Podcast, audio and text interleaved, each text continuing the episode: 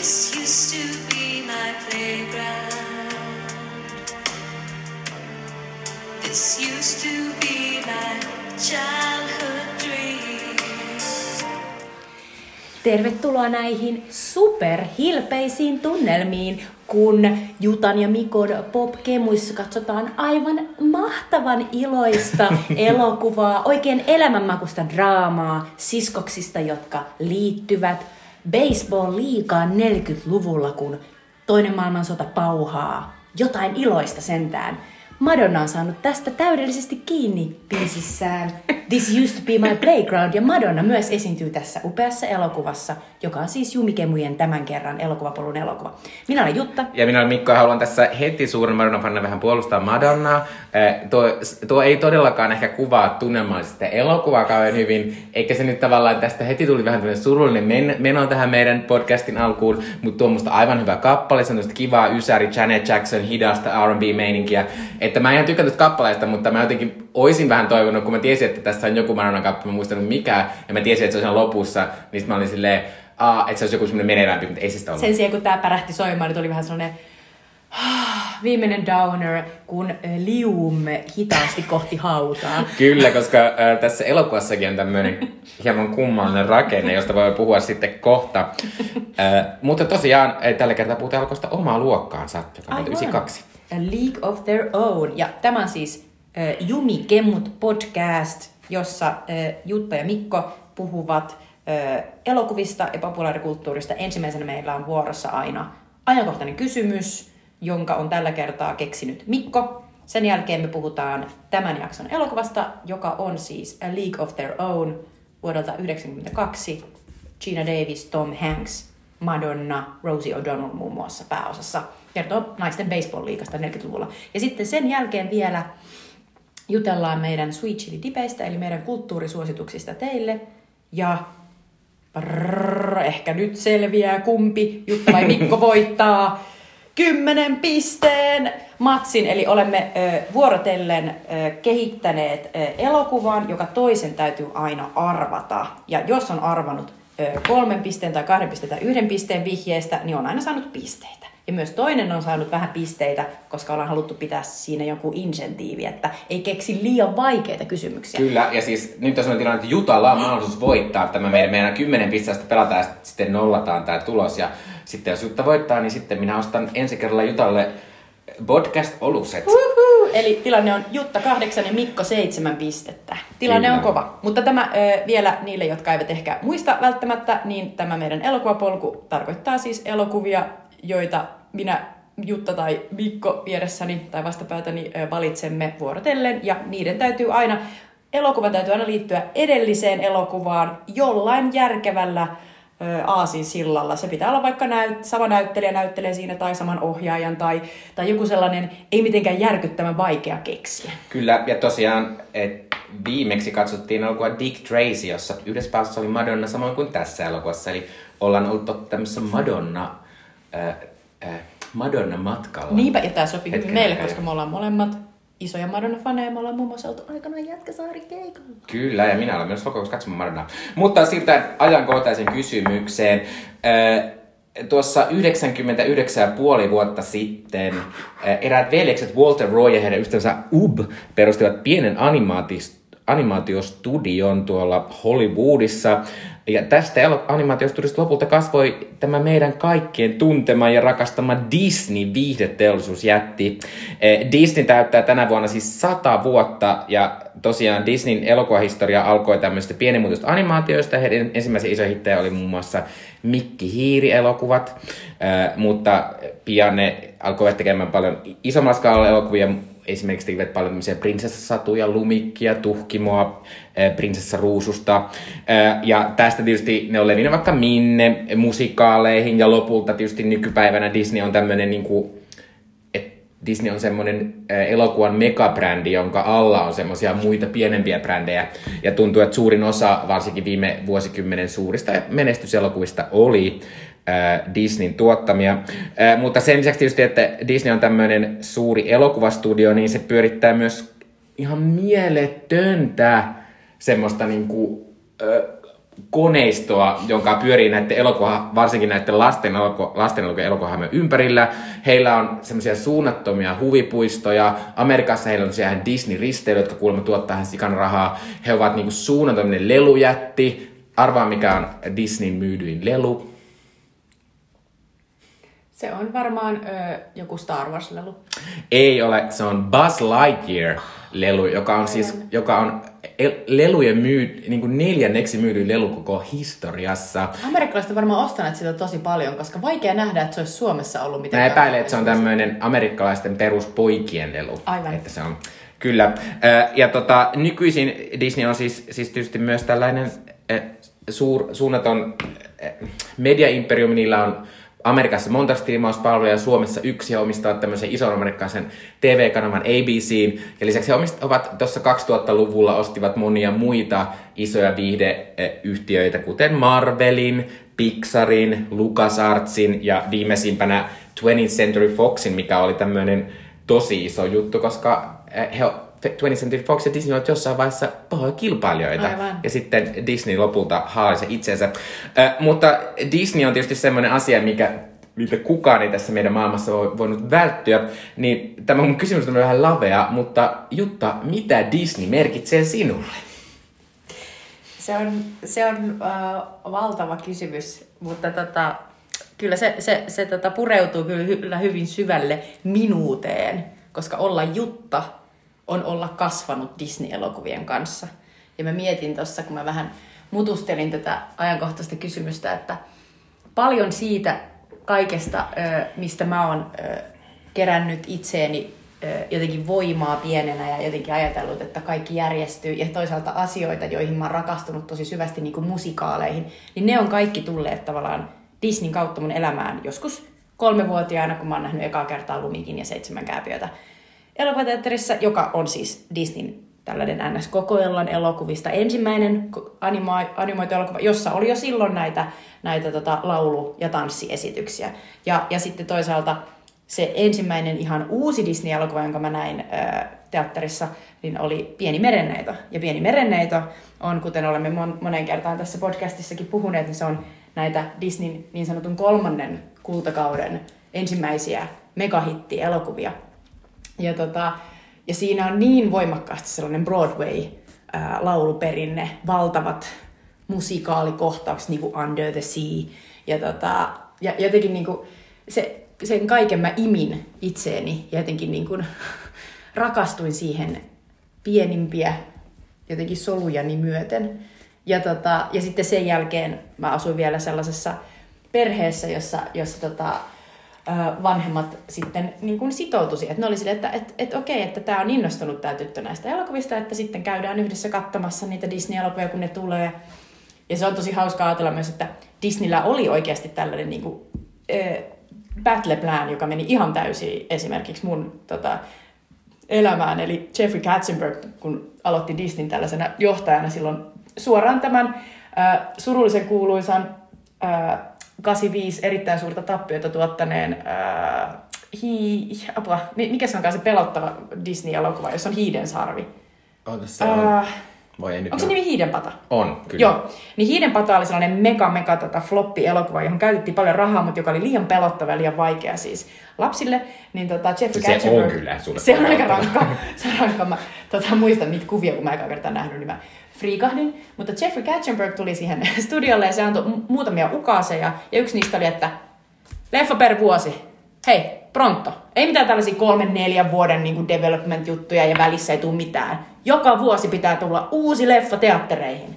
Ja sitten oltiin silleen, että okei, okay, fine, että ruvetaan, mennään sitä kohti. Ja Disneyhän menikin siihen tosi nopeasti, että sitten tuli tyyliin vuosi tai Suomessa ehkä silleen puolentoista vuoden välein, niin tyyli joka joulu oli sitten joku uusi mm. leffa, leffa tota, piakkojen ensi. Ja sitten mä, mä, mä, käytiin katsomassa siis äh, Aladdin, äh, Leijona kuningas, äh, Kaunotarja hirviö, äh, Pocahontas, Notre Dame kellonsoittaja. Ja nämä kaikki vielä sitten tietysti jotain kautta hommattiin VHS, joka oli silloin kova juttu. Niin siihen aikaan VHS tuli katsottua niin monta kertaa, että mä nopeasti opin kaikki ne biisit ja monesti vuorosanatkin, solkkasin niitä kavereille. Sitten mulle tuli joskus yläasteella sellainen, niin että el- elämä onkin liian rankkaa, kun jotenkin tämä teini-elämä niin kuin kolkuttelee, niin mä rupeankin taas katsoa Disney-elokuvia laulamaan näitä biisejä ja jotenkin niin kuin, se oli myös sellainen turvapaikka, että sinne pystyi vaan menemään. Saanko vähän sanoa Sano myös, vaan. kun Jutta pyöräili tänne, niin mä näin sen kännykästä ja kuuntelin Moanan elokuvan toi on joka hyvä. on siis Disney-elokuva. Kyllä, ja se on hyvä esimerkki siitä, että tavallaan Moana on ihan uusi Disney-elokuva, viiden vuoden sisällä tehty, eikö vaan? Ja sitten se jotenkin niin kuin musta se, se iskee tuohon samaan. Että se on niin kuin hieno musikaalielokuva, täynnä sellaisia tosi hauskoja, catchy, loistavasti niin kuin sävellettyjä, laulettuja biisejä. Ja se toimii myös hauskasti Suomessa, koska mä kuuntelin sitä Veeti Kallion versiota, että ei kestä. Mutta siis tosiaan Disney on ollut, se on muovannut minusta, mikä minä olen. Tavallaan hyvässä ja pahassa siinä on asioita, jotka on tullut sen mukana, niin kuin varmasti sellainen, että mä tosi pitkään leikin sellaisia ja jotenkin uskoin kanssa sellaisia, että, että joo, että voi löytää jonkun sen tosi, tosi rakkauden ja jotenkin, ja ne, ne oli haitallisia varmasti sillä tavalla, että mä olin hirvittävän romanssikeskeinen niin kuin lapsena. Ja mä luulen, että ne tuli noista. Et nyt kun on nähnyt Frozenin ja ajattelee, että sen niin kuin, viesti on täysin erilainen. Sen viesti on se, että, että, että kuka tahansa niin kuin, voi, voi niin kuin, löytää tosi rakkauden vaikka siskostaan, että sisko voi olla niin tärkeä. Niin se on tosi mahtavaa, että miten Disney on muuttunut. Et Disney merkitsee mulle äh, mua itseäni, siis tavallaan jopa.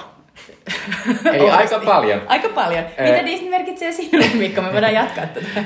No siis, siis toki Disney merkitsee myös itselle tosi paljon. Mä olin itse myös 90-luvun lapsi ja me ei käyty niin katsoa leffassa niitä 90-luvun äh, kantata-hirviöitä ja Aladinia ja Arielia ja Pocahontassta ja näitä, äh, mutta meillä kyllä oli ne VHS. Ja, ja siis tota, kyllä ensimmäinen elokuva, kun mä muistan, että mä olisin käynyt katsoa elokuvissa, on Disney-elokuva, joka on Notre Damen kellonsoittaja. Joka oli varmaan aika sairaan pelottava, No koska joo. siinä oli se frollo Mm, ja niin. se pelottava peili. Joo, ja sitten se myös se pelot, ja siis ikinä en tykännyt papeista sen jälkeen, että Joo, joo, siihen, meni, siihen, meni se, siihen meni se kristinusko.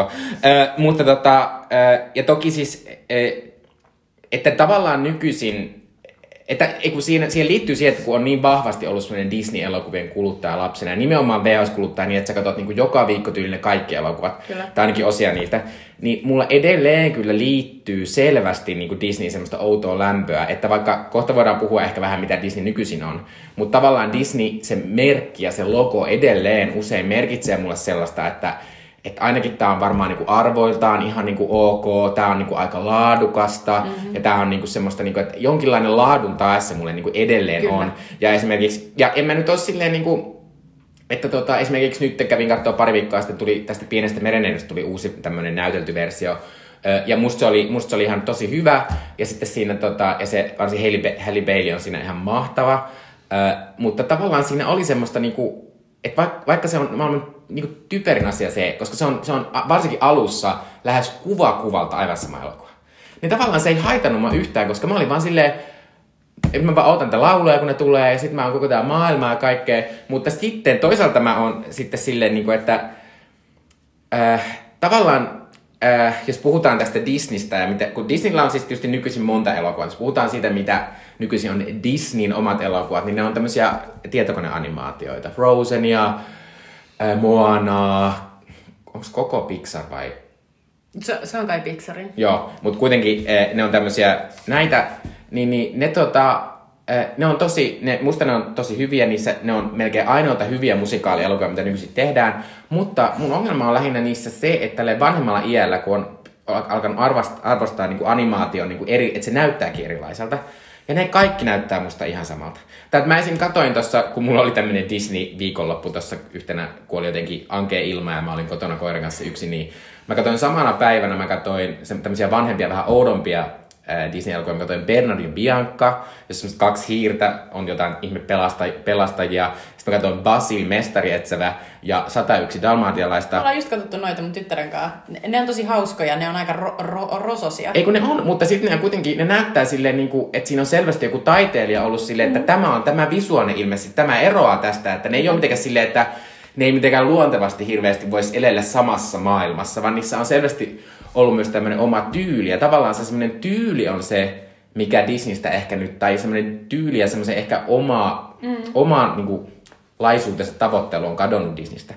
Ja, mutta sit ehkä, mutta joo, mutta Disneystä on kyllä vähän se, että kyllä mä nykyisin ajattelen, että Disney on kyllä ollut yksi iso eloku- niin kuin, tekijä, minkä takia niin kuin maailman elokuvakulttuuri ja tämmöinen elokuvan harrastaminen on muuttunut yhä yksi, niin kuin yksipuolisemmaksi ja niin kuin tylsemmäksi. Koska nimenomaan Disney on niin kuin onnistunut parhaiten semmoisessa IP-jutussa, eli, tota, eli sillä, että tämmöisille megabrändeillä julkaistaan koko ajan jatkoosia. Star Wars, Marvel, jopa nämä Disney nämä live action jutut on periaatteessa samaa brändiä, avatarit, niin kuin tavallaan sitä, että tuntuu, että lopulta sitten sen, mitä Disney toi alussa, eli se, että, että animaatio kukosta ja tuli mm. tämmöistä niin omalaatuisuutta ja keksintöjä, niin tavallaan sitten se nyt on niin kuin imennyt sen kaiken ilman, että kaikki muut, yrity, kaikki muut firmat yrittää niin kuin olla Disneyä mm. ja julkaista Disneymäisiä elokuvia. Kyllä, mä oon ihan samaa mieltä. Toi, niin kuin tavallaan, toi oli se mun menneisyys, mistä mä puhuin, mutta se nykyisyys, mä oon samaa mm. mieltä kuin Mikko. Ja tavallaan Disney on aiheuttanut sen, että, tota, että ne on ensinnäkin ne on, ne on niinku lukkiutuneet niihin ö, aikaisempina vuosikymmeninä keksimiinsä tavallaan niinku ratkaisuihin. Että ne on silleen, että pieni merenneito, no sehän toimi sitten. No nythän ne pienen merenneidon katsojat, nyt ne on niinku äitejä ja isiä ja ne voi tuoda omat lapset katsomaan mm. tätä uutta Halle Baileyin niinku näyttelemään versiota. Ja, tota, ja jotenkin, niinku, että se, se rahan maksimointi on ehdottomasti ajanut ohi niinku jonkinnäköisen sellaisen erilaisen särmän just mä katsoin sellaisen tota, videon tubesta, missä käytiin läpi se, että miten Emperor's New Groove, eli keisarin nupeet Mutta katsoin senkin ihan vähän sitten. Sy- sy- syntyi. Ja siinä oli siis aivan, siinä on aivan mahtava se tarina, kun siinä lähdettiin tekemään sellaista, niin kuin, että oikeasti Inka-temppelit ja jotenkin se auringon jumala ja sitten on niin kuin sellainen vanha sellainen Prince and the Pauper niin kuin satu, missä niin kuin prinssi ja sitten kerjäläinen, ne vaihtaa osia, kun ne on ihan samannäköisiä. Ja tästä tehdään niin kuin mahtavaa. Sitten ne tekee sitten jonkun aikaa Sting on siinä mukana, Stingin pitää tehdä kaikki, kaikki tota, biisit siihen sitten mahtavasti, koska Sting oli mukana, niin Sting pyysi, että hänen vaimonsa, hänen vaimonsa Trudy saa mahdollisuuden äh, kuvata ajan dokkaria sen elokuvan teosta. No se olikin sitä aika jännä dokkari, koska se elokuvahan meni ihan päin helvettiä. Kesken kaiken niin kuin todettiin, että joo, ei, ei tästä tulekaan mitään. Et me halutaan sitten jotain hauskempaa, hauskempaa. Sitten sitä alettiin muovata. Sitten jossain vaiheessa Tinko vaan silleen, ei, minä lähden. Sitten sit on lähellä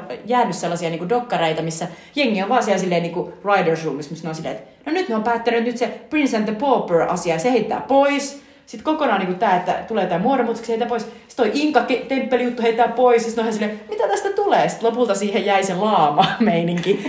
ja, ja, ja sitten siitä tuli sellainen hauska, erilainen Disney-leffa, mutta että sen se, se oli vähän niin kuin sellainen, että siinä annettiin mahdollisuus tehdä jotain poikkeuksellista. Ja sitten ne jotenkin, jotenkin sellainen niin kuin, tietynlainen tota, varmaan raha, rahamieskööri oli siellä silleen, että ei, ei tämä sittenkään tule myymään tarpeeksi. Täytyy sittenkin muuttaa pläniä. Ja kun ne muutti sitä, niin siitä tuli ihan fiasko. mutta, mutta, tota, tota... mutta joo, nämä siis jotenkin se ajatus siitä, että Disney on tehnyt pahaa. Se on tehnyt pahaa monella tavalla. Siis se on varmasti niin kuin, yksipuolistanut. Se on myös niin kuin ollut tosi heteronormatiivinen ja tosi sellainen niin kuin, länsimainen niin kuin jotenkin siinä sellaisessa yksitoikkoisessa kuvastossa. No sitten se on viime vuosina niin kuin pyrkinyt monipuolistamaan sitä. Aiemmin se on vaan ottanut eri kulttuureista erilaisia niin kuin tarinoita ja sitten vaan niin kuin jotenkin astunut niiden päälle ja tehnyt niille mitä haluaa, eli rahaa itselleen. Mm. Ja sitten tota, mutta, mutta jotenkin niin kuin, mitä siitä voi muuta sanoa, että, että se on niin saatanan iso, iso lafka, että mikään ei voi sitä pysäyttää. Ja niin ne, tulee, ne tulee niin kuin ikuisesti tästä eteenpäin ö, tehtailemaan näistä niin kuin aiemmista asioista jotain. Että kohta tulee, niin kuin sä sanoitkin tuossa pari jaksoa sitten, että Moanasta tulee nyt sitten joku sellainen niin, uusi ihan versio. oikeasti, 2025 tulee. Niinpä. Niin, tota, niin miten, kysymys on, miten tämä lafka voi uudistua niin, no. että sinne tulisi uusia niin kuin, kykyjä, joille annettaisiin niin kuin, sitä valtaa? No minä sanon, että tämä on tämä tie, mutta en tiedä, oletko tietoinen tästä, mutta Disneyn elokuville menee tällä hetkellä normaalia huonommin, kun nehän on tottuneet siihen, mä, mä en tiedä muistatteko, kun meillä oli näitä meidän vuosipodcastisarja, niin siellä oli semmoisia vuosia, jolloin Disneyn elokuvat oli silleen 70 menestymistä elokuvista Disney-elokuvia. Ö, niin nytten niillä vähän krakaa melkein kaikki nuo osa-alueet. Ö, vaikka ne on tänä vuonna, tänä vuonna julkaisee siis mun mielestä kaksi vai kolme Marvel-elokuvaa, sitten tuli tuo Pieni merenneito, sitten tulee, tota, tuli semmoinen uusi Disney-elokuva, vai onko tulos, vai tuliko se jo? Joku semmoinen animaatio. Ehkä se on tulossa, ja, ja Pixarilta tulee ehkä semmoinen Elements, e, ja Lucas Artsilta tulee tää, tää, tää Indiana Jones. Ja nyt Lukas Filmiltä. Lukas Filmillä, kyllä. Niin, tota, niin, niin, niin nämä Marvel-elokuvat on saanut yhtäkkiä paljon huonompia arvosteluja, ne ei kiinnosta ihmisiä. Ne ei oikeasti kiinnostaa. Mä rupesin katsoa tällaista Ant-Man, uutta sellaista Ant-Man-leffaa Disney Plusasta. Niistä Quantumania. Se oli ihan tylsä. Musta se alussa oli ihan ok, mutta sitten se oli tosi tylsä. kesken. Ei pystynyt. Joo, mutta siis tota, että ihmisiä ei kiinnosta, ne, ne enää tuota niin paljon ja ne saa huonoja arvosteluja, mikä on se ongelma. Myös Pieni mereneito on ollut pieni floppi. Se on Amerikassa menestynyt tosi hyvin, mutta se ei kauheasti kiinnostanut muualla maailmassa. Nyt tämä uusi Pixarin Elements-elokuva, se on saamassa jotenkin huonoimman ensi-ilta-lipputuloksen Amerikassa kuin mikään Pixar-elokuva ikinä. Pixarilla on ollut myös sellainen, että niillä on ollut aika sellainen niin kuin, ö, voimakas jotenkin sellainen, että, että talent saa vetää niin kuin sitä leffaa. Ne on ollut tosi monennäköisiä ne elokuvat. Mm. Et, et jotenkin se on ollut sellainen pieni, niin kuin tavallaan ketterä ja jotenkin siihen taiteelliseen visioon vielä niin kuin panostava. Joo, äh, Pixar siis on analysoitu näin, että Disney teki Pixar, Pixarin kanssa sellaisen pienen ongelman, että koska Pixar oli valmistumassa monia elokuvia korona-aikaan, niin sitten ne julkaisivat niitä siellä Disney Plusassa. Ja nyt ihmiset ajattelee monet perheet niin, että, tota, että eh, voidaan aivan hyvin odottaa, että se on siellä Disney Plusassa. Eli ne eivät mene katsomaan ja koska nimenomaan Disney, Dis, no tuommoista lasten elokuvat on sen takia, että sinne menee perheet ja se maksaa 100, 100, euroa, 100 dollaria jokainen perhe, joka tuo sinne. Niin se on ongelma. Mutta koska Disneyllä on tämmöinen niin pieni kriisi nyt päällä, ja niillä esimerkiksi striimauksen kanssa on tosi paljon ongelmia, niin tavallaan mä vähän toivon nyt, että ne, nyt kun tää alkaa yskeä tää niiden erittäin hyvin toiminut kone viimein, e- että jotenkin, että nyt joku sit olisi silleen, okei, nyt meidän pitää alkaa oikeasti asioita, jotka niinku innostaa ihmisiä uudella tavalla. Ei tällä samalla tavalla, Niinpä. millä me on yrittänyt tehdä kymmenen vuotta. Niinpä.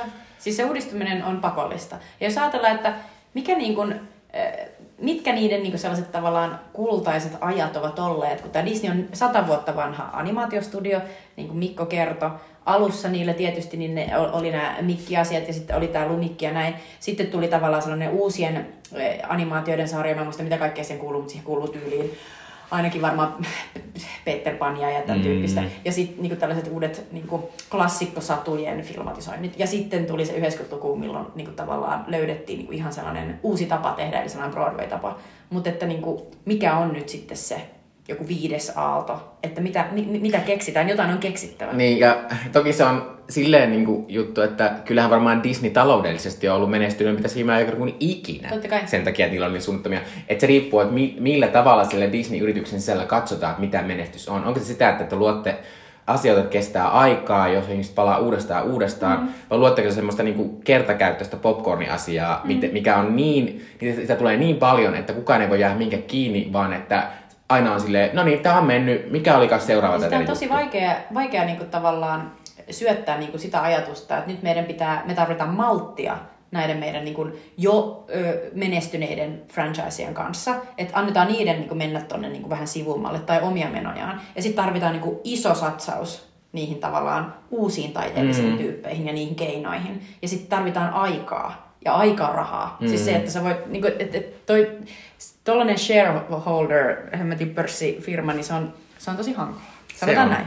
Mutta jos toi tota, vaikuttaa liiaksi siltä, että my- myös jotenkin historia on heidät hylkäämässä, niin sitten tota, ehkä siinä on jotain pientä leveragea. Mutta aina ne tulee saamaan ihan saatanasti rahaa noista klassikkojutuistaan. Kyllä, ja kuten kerroin, niin heillä on myös paljon näitä muita asioita, mutta äh, pitää silti sanoa, että, että kuitenkin tämmöiset monet Disney-animaatiot on edelleen mun mielestä hienoimpia elokuvia, mitä on, ja, ja niihin voi aina palata, ja ne on aina vaikuttavia hienoja, ja niissä varsinkin kaikki niin kuin musiikki on aivan suunnattoman hienoa, että, tota, että ristiriitaista tämä Disney-suhde nykyisin Mikä on. on sun äh, lempi Disney-elokuva, jota tota, useimmat ei ole nähnyt, mutta joka on tosi hyvä, joka ihmisten pitäisi katsoa?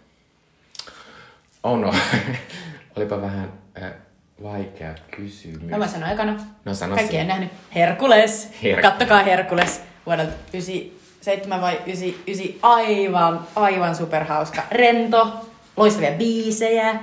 Jos katsoo englanniksi, siinä on James Woods. Siis se on, se on mainio. Musta Herkules on vähän tylsä. Oh my god. Mutta tota, äh, ehkä mä sitten suosittelen sitä, sitä keisarin uudet kuviot, koska musta se on, se on silleen niinku, se on kiva semmonen tietynlainen B-luokan Disney, että se on todella kepeä ja sitä hauska katsoa. Ja se on jopa semmonen, jota mä muist, kun usein näissä, mä en katso animaatioita nykyisin niin, että niissä on suom, suomenkieliset äänet. Mutta noita mä pystyn katsomaan sen takia, että mä niinku muistin juttuja ja niinku, että kuviot on hienoa. Ja mahtavin asia tyyliin näissä, tai en mahtavin asia, mutta on erittäin hieno juttu näissä tota, Disneyn vanhoissa elokuvissa, että ne kestää maks puolitoista tuntia. Se on totta. Ja sekin on pitkä semmonen. Niin on, joo joo, joo joo. Että niitä voi niinku katsoa missä välissä vaan ja olla silleen, aah, hieno pieni tarina ja nämä laulut. Kyllä, just näin. Joo, mutta onneksi olkoon Disney. Joo, onneksi olkoon. Ja, Ja- Tota, ki- ki- kiitos kaikesta hyvästä ja tota, myös pahasta. Kyllä. Ö, Seuraavana puhutaan elokuvasta League of Their Own, eli omaa luokkaansa. Eli nyt on vuorossa Jumikemujen tämän jakson elokuvapolun elokuva. Se on League of Their Own, eli omaa luokkaansa vuodelta 1992. Elokuvan on ohjannut Penny Marshall, joka muistetaan ehkä Tom Hanks-leffasta Big, isoksi yhdessä yössä, jossa pikkupoika kasvaa aikuiseksi mieheksi ja hassuttelee ympärinsä. Ja myös viime vuosina äh, Marshall, ennen kuin tosiaan kuoli, hän on kuollut tässä muutama vuosi sitten, niin hän ohjasi muun muassa Mother's Day, tyyppisen tällaisen episodielokuvassa Julia Roberts ja jotain muita. Näitä, näitä oli, te muitte Valentine's Day eikö ja Ben- New Year's mut- Eve. Mutta ja... eikö Penny Marshall on myös tämmöinen ne- Nepo Baby, koska eikö sen isä Gary Marshall, joka Ah, totta. todella kuuluisa Täys myös. Baby. Mutta Penny Marshall, siis äh, nainen, ohjaaja. Äh, aina hyvä sanoa erikseen. Äh, tämän elokuvan pääosassa on ihana, ihana, ihana Gina Davis, Tom Hanks, aika upeana, Madonna, parempana kuin Dick Tracyssä. Kyllä, pakko sanoa. Rosie O'Donnell sekä muutamia muita hahmoja. Ää, Pitää sanoa, mutta tästä, tää on todella kummallista. Tää on siis tyyli niinku 50 tai kuude, no ei nyt 60, mutta siis ihan suunnattoman monesta tämmönen pä, pä, jakson leffajuttu. Tää on ensimmäinen elokuva, jossa on Tom Hanks. Se on totta. Tom Hanks on kuitenkin sellainen Se on- todella, on- todella paljon kyllä. näitä. Siis, okei. Okay. Mutta nyt me onnistuttiin tässä. Uh, musiikit tähän elokuvaan teki Hans Zimmer. Ja musta tuntuu, randomia. musta tuntuu, että Hans Zimmer on vetänyt tämän vähän silleen, että no niin, tehkää jotain. ja tota, mä istun tässä, tässä kivassa tota, aurinkotuolissa. Uh, on vähän sellainen tuning it in olo. Mutta ei mennä siihen vielä. Hahmot on fiktiivisiä, mutta elokuva perustuu siis Amerikan naisten baseball-liigan perustamistarinoihin ja sijoittuu siis 43 vuoteen muistaakseni. Tämä elokuva oli iso iso hitti, tämän budjetti oli 40 miljoonaa dollaria ja se tuotti sitä 32 miljoonaa. Ollut tosi tällainen niin kuin crowd, crowd pleaser tämä elokuva. Kerro Mikko juoni. Kyllä. E, Tämä elokuva kertoo siitä, kun e, on menossa maailmansota Hitleriä vastaan ja Amerikan miehet lähtevät sinne sotimaan sinne Eurooppaan, niin sitten tämmöinen yritysmagnaatti perustaa naisten pesäpalloliikan kansalaisten huvitukseksi ja rekrytoi tämmöisiä kotiin jääneitä pelitaitoisia naisia palkallisiksi pelaajiksi, Kyllä. mitä ei se ollut ikinä ennen tapahtunut Se oli jotain Amerikassa. 70 dollaria viikko, joka on aika kova. Kyllä. Eh, Se oli ainakin tässä elokuvassa kertaa, että se oli kaksi kertaa enemmän kuin tämä, tämän elokuvan pääosa Dottie, eli Gina Davis tienasi yhdessä viikossa sen farmiduunissa. Että Niinpä. iso duuni. Eh, Ja tosiaan tässä elokuvassa pyöritään sis- siskosten Dotin ja Kitin ympärillä, jotka löydetään pelaajiksi, mutta sitten heidänkin välilleen tulee kaiken maailman draamaa, niin kuin eh, tästä tulee. Ja tota, joo, tässä suunnilleen tämä juoni. Jutta, miksi valitsit omaa luokkansa elokuvan? Okei. No kuten Mikko tuossa sanoi, niin eh, tämä ei ole siis syy valinnalle, mutta se, miksi olemme elokuvapolulla tähän tulleet, on Madonna. Madonna oli Dick Tracy-elokuvassa, josta puhuttiin viime jaksossa. Eh, Madonna on myös tässä elokuvassa, mutta Madonna ei ole syyni katsoa, eh, valita tämä elokuva, vaan Gina Davis. Gina Davis on tässä upea. En ollut ikinä nähnyt tätä elokuvaa Gina Davisilta. Olen nähnyt tosi paljon Gina Davisilta ja toivon näkeväni kaiken. Toinen syy oli se, että koska tämä oli jäänyt näkymä, nä, näkemättä sen takia, että mua vähän pelotti, että onkohan tämä jotenkin vähän sellainen perusperhedraamainen. Ja sitten tota, en ollut väärässä. Mutta kuitenkin oli sellainen olo, että, että haluan tämän erityisesti nähdä, koska tässä oli monia, monia tota, hienoja näyttelijöitä. Ja sitten kolmantena mulla oli sellainen olo, että mä halusin nähdä tämän elokuvan, koska tässä on, tämä kertoo kuitenkin naisten baseball-liigasta, pääosassa on lähinnä naisia, ja tota, jotenkin mä halusin nähdä, että miten tässä kuvataan naisten välisiä siteitä ja ystävyyttä, nimenomaan tällaisessa kilpaurheilukontekstissa, joka on kauhean e- epätavallinen. Sitten tehty kauheasti elokuvia, jotenkin se ajatus että naiset niinku, ää, jotenkin näyttää taitonsa ja pyrkii niinku yli, yli niinku tota, omien rajojensa. Hiki ja kyyneleet, ne kiinnostaa. Sen takia valitsin tämän. Tää, tota, eh, mun pitää sanoa tässä, kun aletaan jutella tästä elokuvasta, niin tota, tästä tehtiin ihan tuossa yksi tai kaksi vuotta sitten Amazon Primelle semmoinen samanniminen sarja, joka kertoo tästä sama, tämän elokuvan juonesta periaatteessa, äh, mutta tota, siinä on muun muassa pääosassa Abby Jacobson, joka on Broad City-sarjasta. Mutta siinä sarjassa tota, äh, päästään tämmöisiin teemoihin, joita tässä on aika lailla pinnan alla, niin käsiksi siinä puhutaan paljon niin kuin tämmöisestä vapautumi, naisten vapautumisesta, lesboudesta tai Niinpä. ylipäänsä tällaisesta Se on ehdottomasti seksuaalisuudesta. L-sana, jota tässä ei mitenkään Kyllä. Ja siinä, huomioida. siinä toki käsitellään myös enemmän myös sitä sellaista niin kuin se sukupuoli-identiteettiä Kyllä. siitä, miten tämän, tämän kautta monet semmoiset, jotka ehkä eivät tunteneet olonsa hyväksi naiseksi, niin naisena niistä kuitenkin pystyvät ehkä tuomaan itsensä esiin. Tässä on sitten ja... vähän sen ehkä Rosie O'Donnellin hahmon Joo, kautta. joo. Mutta pitää tälleen sanoa, että mua, mulla tätä elokuvaa ehkä väritti aika paljon se, että mun mielestä se on, mä en katsonut sitä kokonaan sitä sarjaa, mutta tarpeeksi, että mun mielestä se on tosi hyvä sarja, se tosiaan sitten käsitellään teemoja, niin sitten tavallaan tämä elokuva vaikutti niinku tosi takapajuiselta ja semmoiselta varman päälle menevältä ja semmoiselta nimenomaan perhedraamalta, mm. mikä sitten lopulta niinku oli niinku aika isokin pettymys mulle, koska mä kuitenkin ajattelin, että olisi jotenkin paljon hauskempi elokuva ja semmoinen jotenkin villittelevä, semmoinen girls gone wild sille hauskasti. Ei nyt silleen, mutta niinku... Niin ihanaa, että sulla on ollut luottamusta siihen, koska mä olin heti silleen, että Penny Marshall, niin mä olin silleen, "Ugh." Niin, no mulla se ei kauheasti Oh kertonut no. mitään. Mä, mä, mä en edes nähnyt Big Mä vähän pelotti se. Joo. Mut, mut joo, siis tota, sa- samat fiilikset. Mutta, mun täytyy sanoa, tässä, siis, tä, tässä, tässä, tässä, tässä on erittäin outo alku ja loppu. Ja varsinkin se alku on, alku on semmonen outo mindfuck. Tässä siis, mä, okei, okay, mä enkä sano, että mä inhoan tällaista tapaa kertoa elokuvia, missä joku hahmo on vanha, ja sitten se alkaa muistella. Ja tämä elokuva alkaa juuri niin, siinä alussa kuvataan Gina Davisin hahmoa vanhana, silleen todella kummallisella tavalla, mitä ei enää nykyisin tehdä ikinä. Eli on joku muu vanhempi naisnäyttelijä, joka on yhtä pitkä, jolla on kyllä niinku semmoinen, se on vähän samanlainen lu- niinku luusta kuin Gina Davisilla. Eli hetken aikaa sä luulet, että onko toi Gina Davis, jolla jotain meikkiä? Kyllä. Varsinkin se hämää sen takia, että silloin Gina Davisin ääni. Eli siinä on semmoinen voice over, jossa se nainen esittää, että se puhuu, ja sitten Gina Davis on äänettänyt Kyllä. semmosia. Se, on, se oli niin Se kummallista. oli todella uncanny väli. Joo. Mä olin kanssa silleen, että mitä tässä tapahtuu. Ja just tää, että tällaista tempoa ei enää tehtäisi koskaan. Tähän, ellei haluta tehdä jotain tuolla tosi has, hauskaa, mm. jotenkin vähän niin kuin irrotella ja vähän taiteellisesti niin kuin motivoida. Että jotenkin tää, se mismatch siinä aiheutti just sen mindfuck. Se oli todella hauska, että katsoin vielä mun puolison kanssa silleen, huh? Koska siis se, se, miten Gina Davis puhuu, millä tavalla silloin S tietyllä tavalla, miten se sanoo. Ja jotenkin niin kuin, mä kuulin sen koko ajan, kun sit, tässä puhutaan sellaista southern accenttia ja sellaista murretta, niin tuli heti mieleen Telma ja Louise. Ja niin kuin sitä, jos sä oot joskus kuullut Gina Davisin puhumaan Telma ja Louisissa, niin sitten sä oot heti silleen, damn, siinä se on. Mutta sitten se ei olekaan se näyttelijä, vaan joku never heard, Joo, joka on siis nimenomaan tuntematon. Mutta pitää myös sanoa sille, että se oli silleen hyvin tehty, että mä niinku todella hämmentävän kauan miet- yritin katsoa sitä silleen, onko to, siis onko tässä proteiisit niinku todella hyvin tehty, että en näe yhtään niinku, että se olisi semmonen ja sit, Kyllä. sit mä lopulta olin, ei se oo, ei se oo. Mulla oli tossa, siis mua myös ärsytti todella paljon toi tollanen, että siinä se, tämä ö, Gina Davis ö, e- esittää tätä Dottietä, joka on siis vanha, ja sitten hänen tyttärensä on silleen, että nyt äiti, nyt lähet kyllä sinne kokoontumiseen.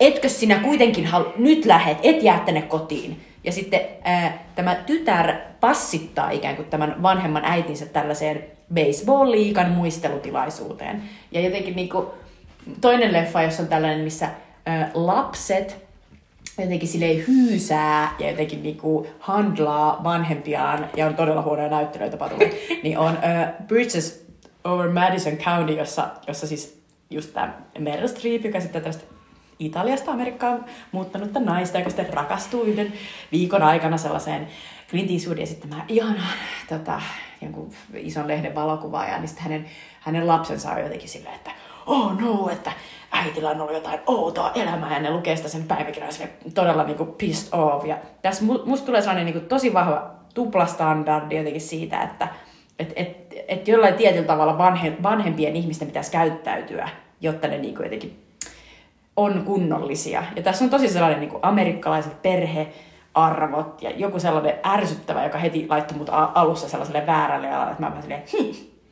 Joo, ja siis musta se oli todella rasittava tapa aloittaa se. Ja sitten tuota, sit se ylipäänsä se elokuva alkoi niinku todella hitaasti. Se elokuva varmasti kesti siis niinku silleen puoli tuntia ennen kuin me nähtiin kertaakaan, niin kuin, et, et kukaan olisi ollut millään niin kuin pesäpalloareenalla tai millään, niin kuin, mikä on se juttu. Ja kuitenkin se pesäpalloareena on mahtava juttu tässä, koska tämä elokuva on upean näköinen, kun siinä on se upea pesäpalloareenan, niin kuin, anteeksi me puhutaan pesäpallosta, mutta se on siis baseball, se on eri Joo, laji. joo, joo. Mutta siis baseball-areena, se nurtsi on upea, niiden kaikki niin kuin, vermeet on nättejä ja kaikki sellainen niin kuin, ihana estetiikka mm, tulee siitä, että ne, ne pelaa. Ja koko ajan silleen, voisiko ne pelata? Voisitte sitten näyttää, että ne pelaa? Se on niin kuin se asia. Niin tässä menee tosi kauan, että päästään siihen. on, on. Ja sit pitää, tää nyt menee vähän, mutta siis yksi juttu, koska siis vaikka mä en tykkää seurata urheilua, niin mä useimmiten tykkään urheilukaista tosi paljon. Koska sen urheilun kautta niin saadaan semmoista mieletöntä drivea ja voimaa, mm. jännitystä. Ja, mutta tässä vasta siellä ihan lopussa, kun on semmoinen iso iso peli, niin siinä on semmoinen, että sä yhtään yritä tajuta edes, mitä siinä tapahtuu mm. siinä pelissä. Muuten se on vaan sellaista, että ne, ne siellä mekossa heittelee ja siinä kulkee semmoisia niinku otsikoita, että nyt tämä voitti ja nyt tämä voitti. Niinku tavallaan, että se ei päästä siihen edes, niinku, että Tämä on musta jotenkin vähän silleen niinku ulkonäöllisesti urheiluelokuva, mutta lopulta tässä on musta tosi vähän sitä itse urheilua. Niistä hikeä on vähän. Niin. Toki mun mielestä tässä on tosi paljon niitä sellaisia pesälle syöksyjä. Ja niistä mä pidin. koska ne koko ajan syöksyy silleen niin kuin hamekorvissa silleen Woo! Niin, ja niiden vaatteet menee likaseksi. Mutta mut myös toi, mitä Mikko mainitsi, että tää on, tää on sellainen urheiluelokuva, jossa on todella paljon montaaseja. Mikä Todella siis, tota, paljon. jo, mä tykkään montaaseista yleensä. Mä silleen, että montaaset hyvin tehtynä, I love it. Usein ennen niin kuin kelasin, niin kuin, että pääsen johonkin montaasiin. Mutta että tota, tässä ne montaaset oli vähän silleen, että no, no niin, Mi, milloin Mm. tässä päästään siihen niin kuin Näin, mutta se, se on niinku hassu semmonen, että, että sitä, kuljetet, sitä käytettiin semmoisena niinku ajan juttuna. Vähän niin kuin sä koko olet ajan. tillerinä. Niinku Se on koko totta. ajan. Okei, okay. mutta siis äh, basic juttu tässä elokuvassa on siis, että, että Gina Davis on isosisko ja sitten toi... Mm, näyttelijä, apua, mä en muista hänen nimensä, nimeä. mutta hänellä on pikkusisko ja he koko ajan kisailee. Pikkusiskolla on sellainen olo, että isosisko eli Gina Davis on aina häntä parempi, on häntä kauniimpi, on häntä osaavampi. Ja sitten tota, sit sellainen baseball scoutti äh, näkee heidän pelaavan ja tulee heidän perässään farmille ja sanoo, että nyt tulkaa, tulkaa tytöt, että, että teille maksetaan 70 dollaria viikosta, jos pääsette tällaiseen, pääsette sellaisen niin kuin draftien läpi, eli teidät Mm. mm. valitaan sellaiseen ammattilaisliigaan, joka on nyt perustettu, koska miehet on rintamalla ja näin. Ja tota, sitä scouttia esittää John Lovitz, joka on siis tällainen amerikkalainen koomikko, jota mä en ole nähnyt pitkään missään. Mutta tässä siis oli, koko alku oli sellainen, John Lovitz heittää sellaista niin kuin ihan mahtavaa deadpan kamaa, ja se on koko ajan silleen, niin kuin, cool yourself down, milkmaid, come on! Sä oot vaan että ei hitto, että John Lovitz on hieno mies, mutta sit sä tajut vaan, että hei, tämä piti elokuva näistä tytöistä, ja sitten John Lovitz se vaan niinku täysin varastaa sen mm. valokeilan. Eli alku on, alku on silleen, että hetkinen, oliko tämä joku baseball-leffa vai onko tämä John Lovitz-elokuva? Kyllä. Eh, Pitää sanoa tästä vielä, että Gina Davis on tässä siis ihan upean näköinen. Siis se näyttää, koska Gina Davis on siis vanha malli. Mm-hmm. Ja siis sen, sen, siis sen, se leukaperä on niinku aivan käsittämättömän näköinen tässä. Ja sitten sen tukka ja sitten se on aivan mielettömän upean näköinen. Ja mä, tää ei ole mitenkään silleen, että mä haluan niinku pienentää Gina Davisin. Ö, Sen nimi on Lori Ah, Petty. Lori Petty sitten tämä, joka Tätä on hänen siskonsa. Kitsiä. Mutta siis mä en halua mitenkään pienentää Gene Davisia siihen, miltä se näyttää. Mutta kun tää ei ole kauhean hyvä Gina Davis rooli, mutta se ei ole myöskään Gina Davisin vika, koska tämä Dottie ei ole kauhean mielenkiintoinen ha- Hän, hahmo. hänelle ei ole luotu, häntä, häntä, hänelle ei ole luotu tilaa. Sitten toisaalta se, että hän on tällainen 40-luvun niin kuin, moraliteetin ja niin kuin, sukupuoliroolien niin kuin vanki, niin tota, jotenkin tämä elokuva, niin jotenkin tämän, tuntuu, että elokuvan tekijät eivät ole kiinnostuneita näiden sisäisestä maailmasta. Mm. Että tavallaan, että, että Gina Davis näyttää koko ajan siltä, että, että jotain tapahtuu ja silloin olisi ehkä annettava, mutta se ei välity. Niin, tai esim. tässä lopussa on sellainen kohtaus, koska tässä on myös paljon tämmöisiä, että jos minä sanon, kerron, että tämä elokuva kertoo yhdestä asiasta, niin jokainen meistä voi luetella viisi kohtausta, jotka tässä on, ja tässä on ne kaikki kohtaukset. Tämä on tosi ennalta varattu elokuva. Niin tässä lopussa on siis semmoinen kohtaus sitten, että kun näillä menee tosi hyvin näillä, näillä äh, tällä joukkueella, niin sitten Gina Davisin mies palaa sodasta. Totta ja kai. sitten ne lähtevät sinne tuota, kotiin ja Gina Davis silleen, hylkään tämän elämän. Sitten menee, sitten tulee sinne outo montaasi taas, ja sitten Gina Davis vaan ilmestyy sinne ja on silleen, ei se kestänyt kauan, että heti tylsistyy silleen, toi on se asia, mikä tässä on kiinnostavaa. Kertokaa, mitä siellä tapahtui siellä kotona. Niin Tämä on se tapa kertoa, että mit, mikä se Gina Davisin niin se on se luonne ja kaikki tämmöinen. Ja se tämmöisellä yhden lauseella silleen, pääsimme Pennsylvaniaan. sitten tajusin, että pitää tulla takaisin. Sitten oli tämmönen lause, mä olin silleen, mä piti kelata silleen, Skipasko täällä joku niinku jutu, koska se oli niin outo Toi oli niin juttu. hyvin kuvattu. Tota, niin, to, toi on just se ongelma tässä. Ja se oli mahtavaa, kun se, se Gina Davisin äh, mies tulee sieltä rintamalta, niin mä olin vähän silleen, tää on uni. Tää on uni. Silleen, tää ei voi olla totta. Silleen, se on totta. Se on totta. Sitten silleen, nyt ne lähti. Sitten silleen, se tulee takas. Mä oon edelleen silleen, onks tää uni? Onks tää uni? Se on niin epärealistista ja niin ei motivoitua mitenkään. Ihminen vaan tulee jostain. Sitten on silleen, no sellaista on sota. Mutta se, ei, se, se, se on eri asia, kun tehdään draamaa, Penny Marshall. mm. Se on eri asia, niin kuin, ketkä olivatkaan käsikirjoittaneet tässä. Mm. Se täytyy motivoida jotenkin. Se ei voi se hahmo vaan tulla silleen moro, vaan niin kuin, että jollain tavalla sitä pitää niin kuin pikkasen rakentaa. Mutta tässä ei rakenneta ollenkaan ja sen takia tässä oudosti jotkut kohtaukset vaikuttaa siltä, että ne ei ole siis todellisia. Ei kun, nimenomaan näin. Äh, mutta tota, mä voin kehua muutama asia tässä. Madonna on tässä paljon paremmin kuin Dick Tracyssä. Musta se on jopa ihan hauska tässä. Se on se, se näyttää ihan hyvin. Se on semmonen pikkunen vähän semmonen, semmonen temppujen tekijä, joka koko ajan, koko ajan vähän silleen, uh, give me more boys. Ja se pukeutuu seksikästi ja lähtee bilettämään. Ja, ja se myös, sillä on semmonen tumma tukka. Ja musta Madonna on ihana välillä, kun se on tumma Se, tukka. on- se on sellainen seksuaalisesti yllättävän vapaamielinen Kyllä 40-luvun mei. nainen. Ja, Ja, sitten sit myös se lempikaveri on Rosie O'Donnell. Ne on mahtava, ne on mahtava ne on, kombo. Ne on, ne on mahtava kombo, mutta tavallaan nekin on vähän semmonen, niin kuin, että jos tää olisi vähän niin kuin parempi elokuva, niin niillä olisi annettu enemmän tilaa ja nimenomaan sille semmoiselle, että nyt nekin jää jotenkin ihan statistiksi. Ja se niin kuin, että jotenkin tässä on silleen, että tässä koko ajan viedään semmoista, semmoista isoa outoa draamaa, mikä tämä Gina Davisin tylsä tarina.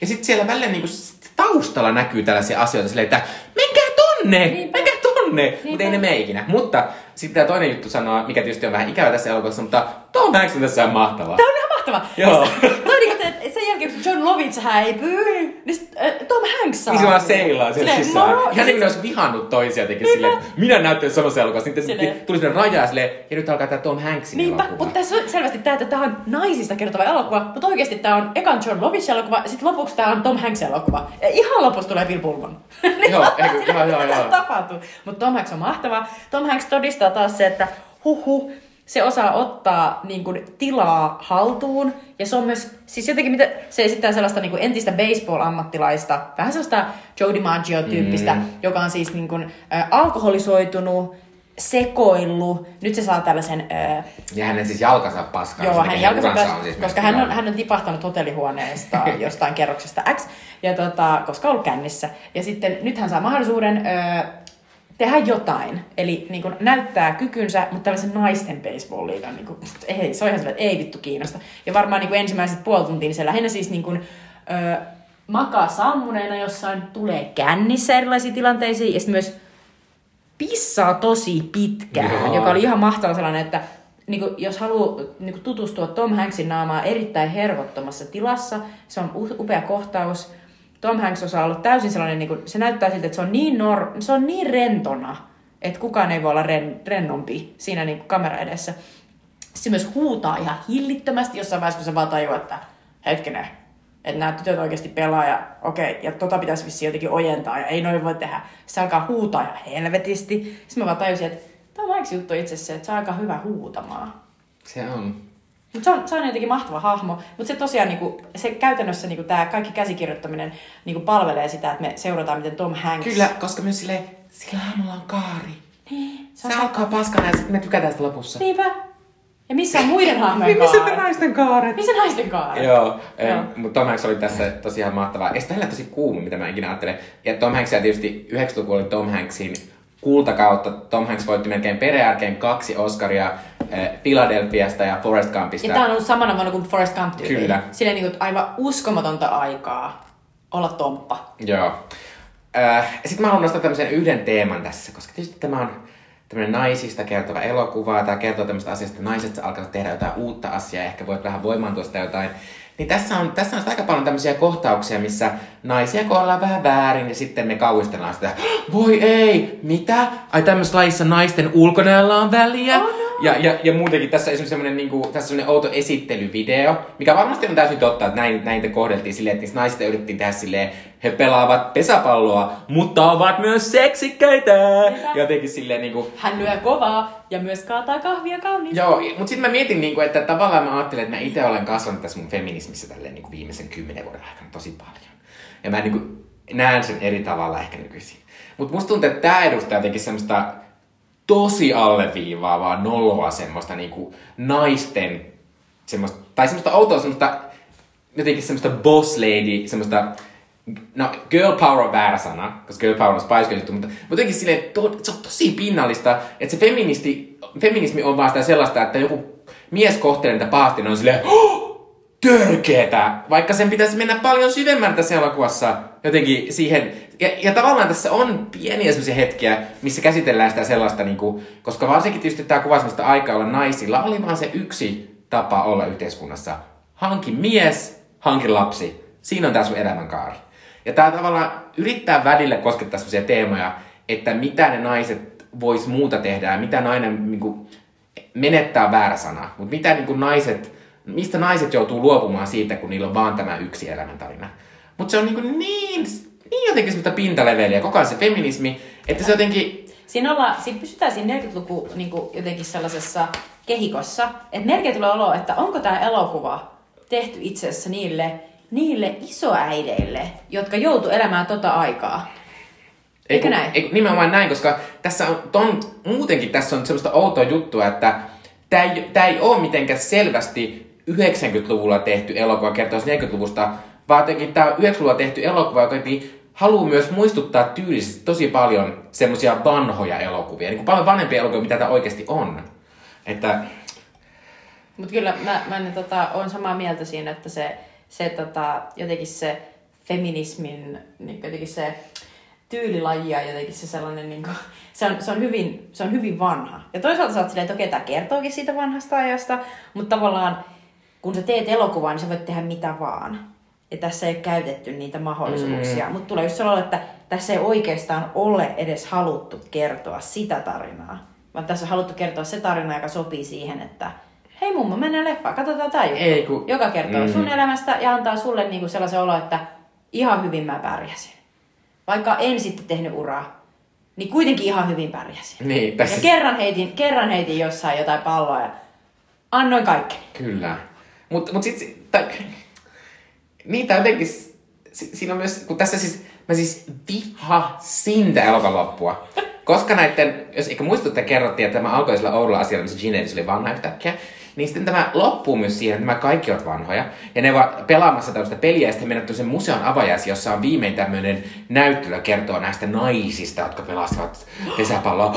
Oh no! Ja sitten siinä on kaiken, maa, kaiken maailman semmoista niinku outoa jotenkin, semmoista outoa niinku tosi semmoista niinku TV-elokuvatyyppistä läpäneerusta. TV-elokuva on Joo, tämän tyylilaji. Joo, Äh, että, että, ja sitten siinä on koko ajan semmoista, niinku, että se oli kyllä ihaninta aikaa elämässä. Ja nämä naiset on silleen 60-70-vuotiaana, mä oon silleen, te olette tollon 20. Te, tästä tulee semmoinen olo, että niinku, te teitte jotain kivaa, kun te olette 20. Ja sit sitten teidän elämä ei ollut mitään. Ja sitten, koska tää loppuu silleen, this used to be my playground, silleen, niinku, eli joku kuolee Niinpä. kohta, niin te kuolette kohta kaikki. Niinpä. Eli Että, hyvä, kun kerran tehtiin jotain. Joo, mutta se, siis se loppu on, siis se, vaikka mä en muuten tykännyt tästä leffasta, niin se jotenkin pilaa melkein tämän leffan, koska se on niin vittuun imeellä, siis aivan niinku hirveä. Kyllä, mutta mun mielestä se Sakariini-meininki on niin sellainen niin kuin amerikkalainen, just niin kuin sanoit, TV-elokuva, joku, hemmetin, mi- mikä se onkaan se tota, amerikkalainen tota, se eh, kanava, joka teettää niitä jouluelokuvia aina, siis se Home... Ei kun, vai vitsi mä en muista, joo. Mutta mut siis Joo. tää, tää, Mutta tämä... nykyisin Netflixkin tekee niitä kaikkea. Kyllä, kyllä, mutta just sellainen, niin kuin, että, että emme voi puhua tosiaan, niin kuin tuossa puhuttiin alun perin, että, että joskus 90-luvulla Disney oli meille laatuleima, niin sitten tota, tässä ei voi tosiaan puhua siitä, että Mm. vaikka tässä on Gina Davis ja Tom Hanks, ja sitä tätä usein muistellaan, niin tätä muistellaan sen takia, että tässä on niin makee, niin kuin ylipäänsä se, että näille ihmisille on laittu ne makeet 40-luvun baseball-jutut päälle, ja sitten siinä on se vihreä nurtsi. Ja mä oon silleen, se on makeeta. Se on ja sitten on naisia, that's it. Ei, ei mennä yhtään siitä eteenpäin, niin se on makeeta. Mm. Heti kun mennään siihen tarinaan, ja kun päästään just että miten tämä elokuva loppui, niin oot vaan silleen, vitu perseestä. Niin tää, on miten sitä sanoo, mikä, mikä, mikä se on suomeksi, kun englanniksi semmoinen termi kuin heavy-handed. Mm. Että jotenkin tuntuu, että tää on niinku... Kömpelö. Niin kömpelö on semmoinen, niinku, että et, tuntuu, että koko ajan ollaan liian jotenkin semmoisella isolla tasolla. Tai semmoisella, että jotenkin semmoisella yleisellä ja jotenkin Puuttuu nyanssit. Kyllä. Niinku ja, sellainen- ja, ja tuntuu, niinku, että, että tässä elokuvassa on, tämä tuntuu myös vähän siltä, että voihan olla, että tätä alun perin on haluttu kertoa kuin muu asia, mutta joku on ollut silleen, että on jotenkin pehmennetty liikaa kaikkia Kyllä. asioita. Joo, tulee, niinku, tulee just sellainen, tota, että jossain, jossain tällaisessa niin kuin, tuottajahuoneessa on tehty sellainen, no katsotaan vähän tätä mm. ja laitetaan tämä kuntoon. Ei kun- Eli sitten on niin kuin, sille otettu pala sieltä, chip sieltä, tuolta, täältä ja sitten loppujen lopuksi tämä on tällainen muodoton mölly. Mm. joo. Mut, mutta siis tosiaan tämä elokuva, jonka piti kertoa naisten baseballista, niin tämä kertoo miehistä, jotka nostaa näitä naisia, näkee heidät ja osaa käyttää Tässä, heitä. tässä mielettömässä mummo- ja museokohtauksessa on tämmöinen kohtaus siis. Ne kaikki pelaajanaiset on kerääntynyt semmoisen punaisen nauhan eteen, mikä avaa sen, avaa sen, tuota, sen näyttelijä ne leikataan. Sitten jollakin niillä naista on jo se niinku, sakset kädessään, niin se on leikkaamassa näin. Mutta sitten ne on sille ei, hei, siinä mies siellä. Tule tänne, sä saat leikata tän. Että tavallaan mä olin silleen, what the hell? Mutta on nimenomaan se, joka siis rakkaudella, rakkaudella, öö, siis mun mummoni, joka on aivan upea, upea ihminen ja ihan super tour de force monessa, niin hänen niin kuin, tapansa olla monesti on ollut silleen, ei kun, ota siihen ja, mm. ei kun, hetkinen, onks täällä mies? Ota si, käy Niin. istumaan. Meillä on yksi, mm. yksi tuoli. Mies istuu. Ja sit mä oon silleen, miksi? Joo. Siis toki se on niinku semmoinen ihan niinku validi pointti on se tietysti, että, että vähemmistöjen ja sorrettujen asema ei voi nousta sillä, että ne itse tekee sen asian. Siihen Vaan toki me tarvitaan niitä, jotka ovat vallassa. kyllä. Mutta ei se kunnia Joka se pidä David niille kaikille mennä. hahmo. Ja hän on toki kauhean sympaattinen Kyllä. Eli hän tässä ei... on vielä John Lovitzin, Tom Hanksin ja Bill Pullmanin lisäksi myös David Strathairn, joka on tällainen mies, joka näkee heidät. Kyllä. Mutta joo, siis ei, ei todellakaan tarkoitus puhua, just niin kuin Mikko sanoi, että ei, ei niin, että miehet vihollisia, naiset sankareita, Ei, vaan just ei. niin kuin, että totta kai, että feminismi, niin kuin, tasa-arvo, sukupuolten tasa-arvo, se on tarvinnut niin kuin, kaikki messiin, kaikki niin kuin, sukupuolesta riippumatta. Mutta se on tässä sitten kuitenkin silleen, tässä tulee semmoinen olo, niinku, että onko mietitty silleen, mutta millainen mieli sille jää sille isälle, joka on tullut tätä katsomaan? I know. Just Niin sellainen, kuin, että, että- hei, hei, hei, kun lähdetään, niin ei haluta mitään perhedraamaa. Niin. Eikä haluta myöskään, mä ajattelen myös, että ei haluta voimaannuttaa liikaa niitä Ei niin, naisia. ei Eli niin. niille voi tulla sellainen, että ne menee kotiin, eikä ne tiskaakaan. Ne ei tiskaakaan sitten illallisen jälkeen, kun isä menee katsomaan telkkaria. Joka on siis ollut tosiaan niin kuin, tavallaan siellä mummolassa se meininki. Joo. Näin se hoidetaan. Niin tota, huh huh. Mutta pitää silleen tähän loppuun sanoa, niin kuin, että tässä oli jotenkin hyviä juttuja. Musta oli ihan mielenkiintoista katsoa tämä. Kyllä. Ja tavallaan niin Tämä on kuin, elokuvahistoria amerikkalaista, Mm. basic, niinku, erittäin sellaista broad niin, On, on, tota, on. Ö, elokuvahistoriaa. Ja täytyy vielä sanoa, sorry, Zimmer, se veti kolme sellaiseen montaa, siis on se joka oli mun mielestä sellainen, tämä voi oikeasti niinku laittaa jostain sellaisesta lasten sellaisesta, sellaisesta niinku kosketinsoittolaitteesta silleen se oli niinku sellainen tosi niinku geneerinen biisi. Mut joo, ei siinä mitään. Mä en oo Hans Zimmeristä ennenkään ajatellut, että se jokaisen asian tekee sillä No ihan ei se voiskaan tehdä, koska se on tehnyt niin, niin. viituusti sitä Mutta kamaa. sanotaan näin, että ehkä Hanski on ollut silleen, että, että tää elokuva, Et se on nähnyt sen ekana leffailu se. Tää ei kaipaa mun koko, Joo. niinku, annetaan jotain vaan. Mutta äh, jos tämä haluaa katsoa, niin se löytyy ainakin Applelta vuokrattavana. Niin, se maksaa 3,99. Mutta voin sanoa, jos tämä teema kiinnostaa, niin kannattaa katsoa sitä Amazonin sarjaa. Se on paljon parempi, hauskempi ja nimenomaan semmonen, että näiden 40-luvun naisten elämästä on löydetty asioita, jotka resonoi tässä ajassa. Ehkä katsottu niitä silleen, että näin se psykologia toimii niiden mielessä oikeasti. Ja tavallaan silleen niin kuin yritetty ymmärtää sitä elämää, mitä ne ovat joutuneet elämään. Kyllä. Joo, eli Munkin pitää katsoa toi. Kyllä, se on oikein ihana. Se on ihana, ihana semmoista lesbosepöilyä siellä. Se on se kiva. Seuraavaksi vielä Switchi Dippe ja sitten Arv- Jutan vuoro. Arvutellaan, että mikä leffa katsotaan ensi kerralla. Ö, Eli loppu vielä Switchi Dippe, eli meidän kulttuurisuosituksia teille. Minä suosittelen tämmöistä sarjaa, jota olen suositellut jo aikaisemmin, mutta siitä alkoi toinen tuotokausi, joka on e- e- tosi hyvä. Eli suosittelen HBO Maxista löytyvää Somebody Somewhere komediasarjaa. Komediasarja tuntuu väärältä asialta kuvata mutta Tämä elokuva tuntuu siltä, miltä tämmöiset indikomediat tuntuu. Ne ei ole mitään hauskoja, mutta että niissä on sellaisia hauskoja juttuja, mutta toisaalta myös sit sellaista oikeaa elämää ja, ja oikeita tunteita. Tämä kertoo siis Bridget Everettin esittämistä Samista, joka joutuu palaamaan ensimmäisellä kaudella tota, kotikaupunkiin, siis tämmöiseen tosi pienen amerikkalaisen kaupunkiin, kun hänen vanhemmillaan alkaa mennä vähän huonosti. Ää, Ja siellä hän tutustuu tämmöisen Jolien, joka esittää ihan, jota esittää ihan mieletön Jeff Hiller, ää, joka on tämmöinen gay-mies, joka asuu siellä pienessä kaupungissa. Tietysti pitää olla vähän kaapissa ja on vähän vaikea löytää seuraa, koska on pieni kaupunki näin. Mutta heille syntyy tämmöinen ihan ihana ystävyys. Ja tällä toisella kaudella nämä, he ovat muuttaneet yhteen ja tuota, kaikkea muutakin on tapahtunut, mutta tämä jotenkin on jotenkin paljon rennommin, tämä kertoo siitä niiden ihanasta ystävyydestä ja siitä semmoista, miten niinku, kun heillä molemmilla on myös tämmöisiä niinku vaikeita teemoja ja niinku, he epäilevät itseään ja on koko ajan semmoista niinku jotenkin epävarmuutta siinä omassa olemisessa. Niin tässä on ihanaa semmoista, että, että niin kuin nämä koko ajan tukee nämä kaksi toisiaan on jotenkin omalla hauskalla tavalla. Ja myös semmoista, että voidaan olla niin kuin vakavia vähän aikaa ja sitten sit se voi loppua vähän siihen, että sitten ollaankin silleen, ja nyt on tämä tosi härski vitsi. Mutta tässä on siis, tässä on siis aivan mielettömän ihana tunnelma. Tämä on niin kuin jotenkin lämmin ja ihana ja nämä kaikki hahmot on ihan mahtavia. Tämä ei ole yhtään siloteltu ja tämä kaikki näyttää, ka- jotenkin tämä sarja näyttääkin semmoiselta niinku oikealta. Ja sit se jotenkin luo siihen semmoista ihanaa asiaa, että tämä on niinku tosi pieni tämä kaupunki, missä ne asuu. Niin sitten nämä Sam ja Joel, ja sitten niillä on semmoinen mieletön semmoinen transystävä Fred, joka tota, ne muodostaa semmoisen, niinku tuntuu, että ne se, semmoisen pienen salakerhon siellä, missä ne voi niinku olla yhdessä täysin erilaisia kuin kaikki muut. Ja sitten koko ajan voi etsiä toisistaan sitä, vaikka niiden pitää koko ajan tietysti olla yhteydessä myös niihin tavallaan perusihmisiin, niin sitten ne aina voi palata siihen niiden ystäväjengiä. Joo, Somebody Somewhere on HBO ja se on edelleen tällä toisella kaudella ihan mahtava sarja. Ja se on aika, se on aika pieni sarja, mutta juuri kerrottiin, että saa kolmannen kauden ainakin, eli Jee. joku sen on löytänyt. Mutta toi kuulosti aivan ihanalta toi niinku, kuvailu ja, ja varmasti niinku, tämä voisi toimia meikäläiselle, että ehkä kun tulee kesäloma. Mm.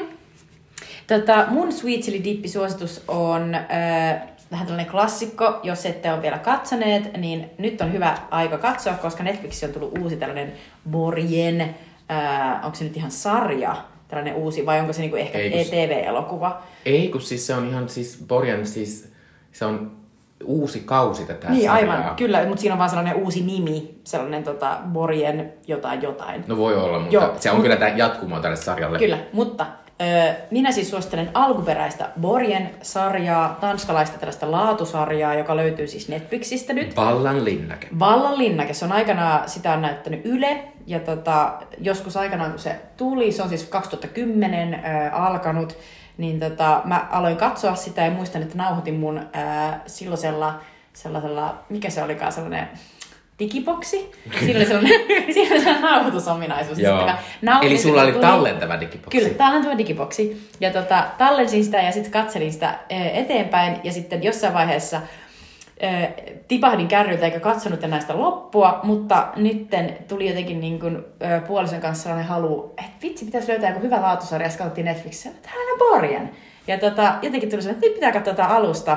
Ja vitsi, se oli hyvä idea, koska se on kyllä niin, tavallaan siinä, okei, siinä näkyy, että on tehty 2010 ää, lähtien. Siinä on pikkasen sellaista niin kuin ehkä vähän sellaista niin kuin, sovinnaisuutta siinä on muodossa, joka ehkä niin kuin, kielii sellaista, että se ei ole ihan nyt tehty, mutta se on ihan älyttömän fressi, nimenomaan sen takia, että se päähenkilö, jota esittää upea, upea Sietse Babette Knudsen, Hienosti. joka esittää tällaista Birgit Nyborgia, joka on tällaisen ihan ok menestyvän tota, keskisuuren puolueen eh, johtaja, ja sitten heti alussa käy niin, että, että tota, hänen puolueensa saakin sellaisen äänivyöryn sellaisessa vaaleissa, ja sitten hän pääsee muodostamaan ää, va, siis ton hallituksen, eli hänestä tulee pääministeri. Ja sitten siinä seurataan, niin kuin, että millä tavalla se pääministeriys ää, muuttaa tätä Birgitte Nyborgia, jolla on siis mies ja kaksi lasta, ja hän on, hän, hän on ollut tavallaan politiikan ulkokehällä, vaikka hän onkin ollut niin kuin, poliittinen toimija.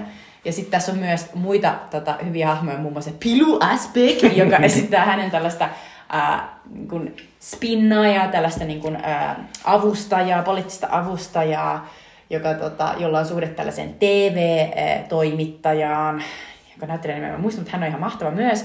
Ja tosiaan tämä Pilu Asbeck ja Sitz Babette Knudsen, niin heistä tuli tällaisia Hollywood, Hollywood-näyttelijöitä ihan. Ja, ja myös Pilu Asbeck näytteli myös tota, suomalaisen Arto Halosen tällaisessa ö, Hypnotist-elokuvassa, joka siis kertoi, äh, muistaakseni siinä oli yhdessä pää, jotenkin sivuroolissa, tai sivu tällaisena niin kuin juontena myös Nikolai Tesla, mutta kuitenkin tällaisesta niin kuin, jotenkin hy, hy, hypno, hypnoosimurhista. Tai Joo, ja Piluhan on ihan, ihan klassi, koska hänestä tuli Game of Thronesin rasittavin hahmo, ja hän on myös johtanut Euroviisut. Se on totta, joo. Pilu on upea. Ja sitten Babette Knudsen oli sitten äh, Westworld-sarjassa tällaisessa äh, ihan ok, ok sivuroolissa. Mutta sitten se on upea tässä sarjassa. Heti alussa on mahtavat näkee, että, että kyllä niinku tämän sarjan niinku sillä Birgitte Nyborilla ja sitten toisaalta meidän Sanna Marinilla on paljon yhteyttä, koska jotenkin näkee, että hän on, hän on hyvin niinku, äh, on point, hän on äh, niinku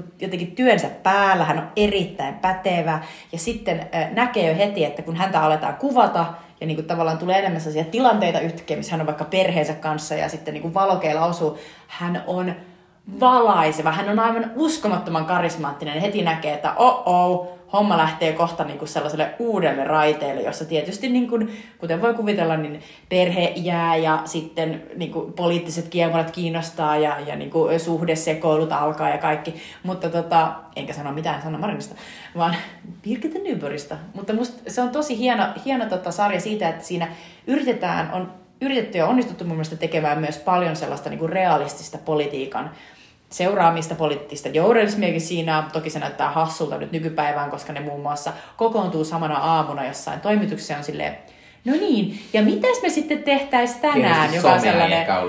Kyllä, että se on jotenkin sellainen hassusti tie, tietystä ajasta kertova, jossa niin kuin ei todellakaan vielä olla lähdössä silleen kauhean etumatkalta silleen Niin, mutta, tekemään mutta jotain tavallaan tämän, tämän, tämä sarja on kyllä silleen, että kun se on silleen epäotollisen aikaan tehty, että yli viidessä vuodessa koko se asia Kyllä. muuttuu. Haluan kysyä sulta tämmöisen kysymyksen, joka voi olla tosi vaikea, va- sori. Katsoit juuri West Wing-sarjan. Mikä on sun mielestä jotenkin kiinnostavin tai suurin ero West Wingin politiikassa, politiikkuvauksessa ja tässä Borgenin politiikkuvauksessa? Tämä on kyllä aika rankka kysymys.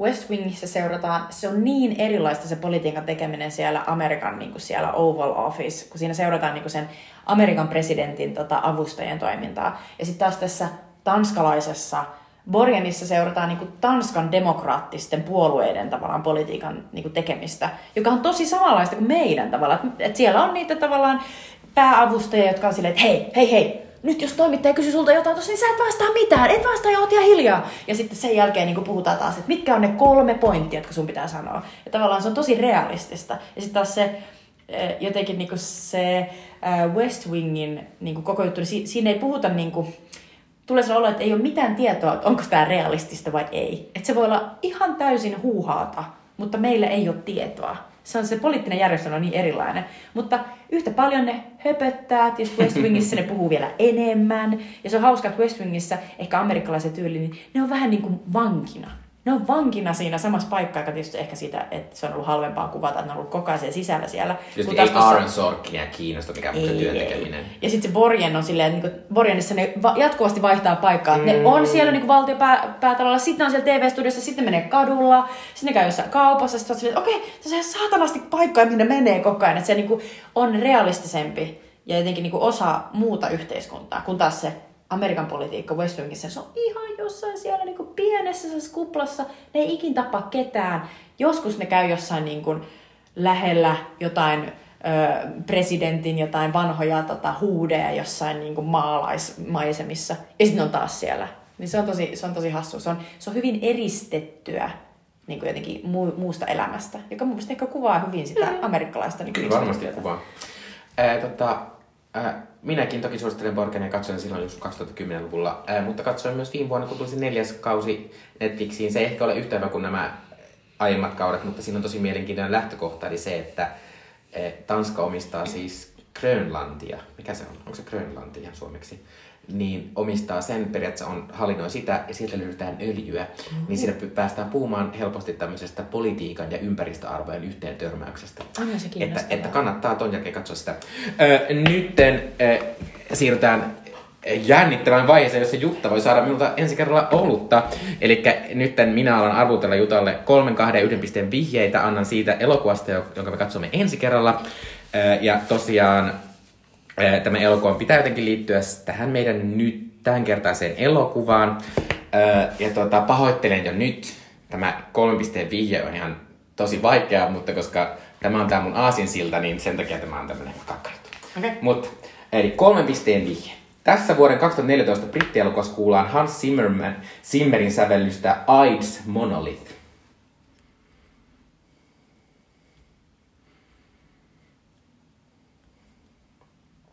Eli 2014 brittielokuva ja Hans Zimmerin sävellys AIDS Monolith. Okei, okay, äh, brittielokuva. Hei, hei, hei, oota, äh, Pride. Kyllä! Mahtavaa!